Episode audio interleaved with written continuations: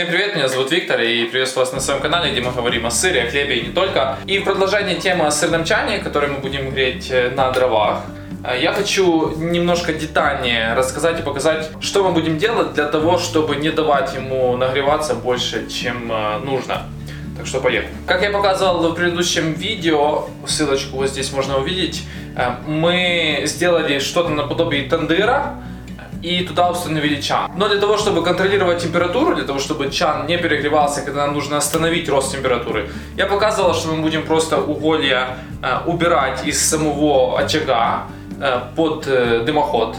И таким образом остановим рост температуры. Но другое дело, которое некоторые опять спрашивали, э, что я объяснил, но не показал, и сейчас покажу, это как сделать, э, чтобы не нагревали стенки.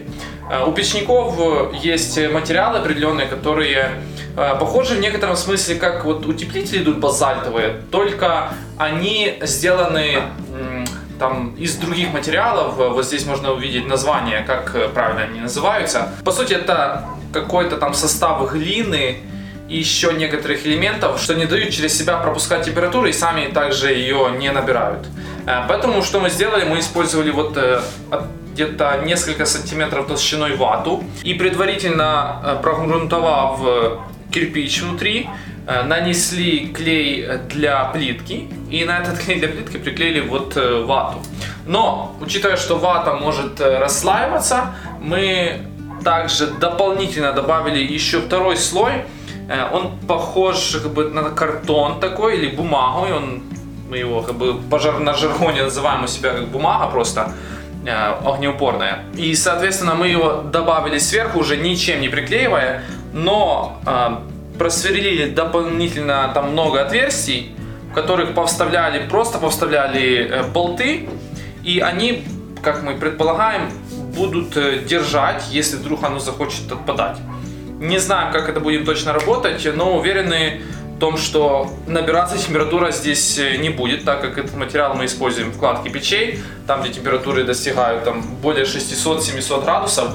И Соответственно, ну, здесь таких температур не будет, и это должно будет нам помочь контролировать э, температуру нагреве э, молока. И кроме всего мы еще сделали под наш чан э, крышки под заказ, также из нержавейки.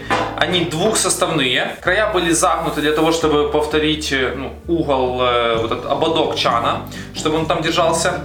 Добавлены две ручки, вторая подобная такая же, с вырезом под мешалку для сыра. Кстати, мешалки мы еще не сделали, и вот этот вопрос еще не решен с мотором.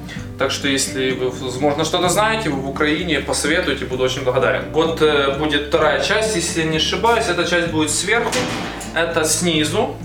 И таким образом будем закрывать чан, когда это нужно будет. Изнутри же э, здесь просто была добавлена, э, варена также вот лента или полоска, э, где-то 2 сантиметра высотой.